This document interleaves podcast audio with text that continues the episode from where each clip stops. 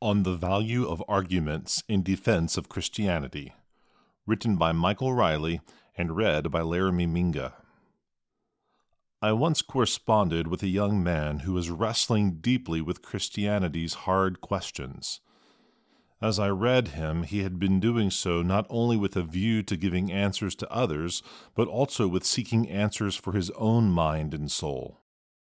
One of his emails to me expressed frustration on two levels his own inability to reach absolutely final answers to his own questions, and the temptation toward pride in giving answers to others. I've reproduced my reply to him here. Perhaps it will be useful to others struggling with similar issues. I recall times during my PhD studies, especially when I was taking philosophy courses at Arizona State, that I felt a bit of envy of those believers whose trust in Jesus was never troubled by knowledge of difficult questions. We both know that there are Christians who have simply never considered the objections of Christianity. They find believing the gospel to be a simple thing. Obviously, that kind of innocence is lost with deeper study. The pursuit of these difficult questions leaves a person irrevocably changed even assuming a person that finds satisfactory answers and remains a believer, that belief is never as untroubled as it was before. Even typing this out, I can feel again that certain kind of jealousy for the believers in my church here who have never felt compelled to wrestle with the epistemological implications of Christian belief. And yet my calling is not their calling. Nor can I be content to ignore questions. I suspect you are of the same mind. Many of your comments are about the place of apologetics and arguments, and really whether arguments have any proper place in defense of Christianity at all. A helpful distinction, at least to me, that I first read in this book is the difference between the reasons that we know that Christianity is true and the reasons we'd use to show that Christianity is true. When I teach apologetics, or when I'm in a situation in which I'm offering answers to someone expressing skepticism, I can offer all kinds of reasons that I think should help convince a person that Christianity is true, how I'd show the truth of Christianity.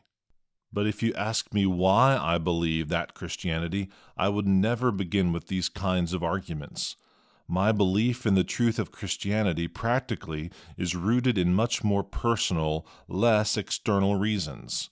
Unavoidably, a major factor is my own personal conversion experience and walk with Christ for these past three decades. Now, that experience is internal to me.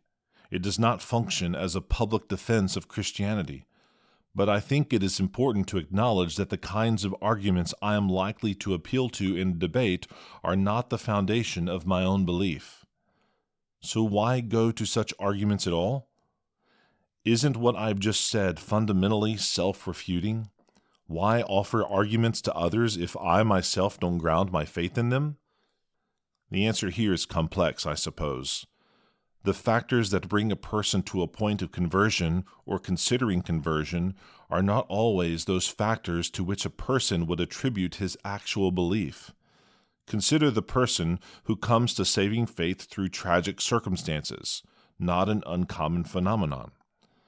He would, in hindsight, understand that the tragedy played a large role in bringing him to saving faith but I don't suspect he would ever say that he believes that Christianity is true because of the tragedy he experienced. In a sense, the arguments for Christianity are an attempt to provoke a kind of philosophical tragedy for an unbeliever.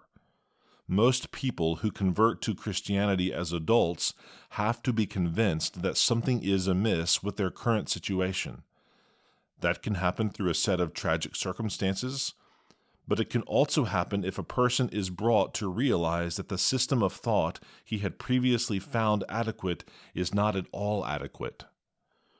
So I think that arguments have a place there. They also genuinely buttress my own faith. Having had to wrestle not only with the difficulties of Christianity, but with, what I'm convinced, are the even greater difficulties of unbelief. I am confident that Christianity provides a rational answer, while unbelief is left with little more than wishful thinking. This is a good point to transition to your comments about arguing in online forums. I can give you the conclusion that I have come to for myself, but it is not one that I would ever insist that everyone else must also adopt. There are a number of topics, especially in theology, politics, and worship, about which I have strong opinions but I have virtually ceased engaging with strangers on these topics online. My reasoning is twofold. First, there is something intrinsically offensive about some of these debates. Ultimately, we are making claims that a person is deeply misguided about some very core beliefs that he has. I have found in general that those arguments are more likely to be received as intended by someone with whom I already have some kind of relationship who already has reason to believe that I care for him. This, I focus most of my work on the local assembly and community to which I have been called. Second, the nature of public debate, whether on a platform or in an internet forum, is set up in such a way as to fundamentally discourage a person from ever conceding any ground whatsoever. To be sure, there are wonderful exceptions when a person is actually willing to engage in honest give and take in a public forum. But the reality is that the format itself encourages debaters to dig in their heels and never concede the slightest point. Debate of this sort is not for the sake of the debaters, but for the sake of the readers, and that has value.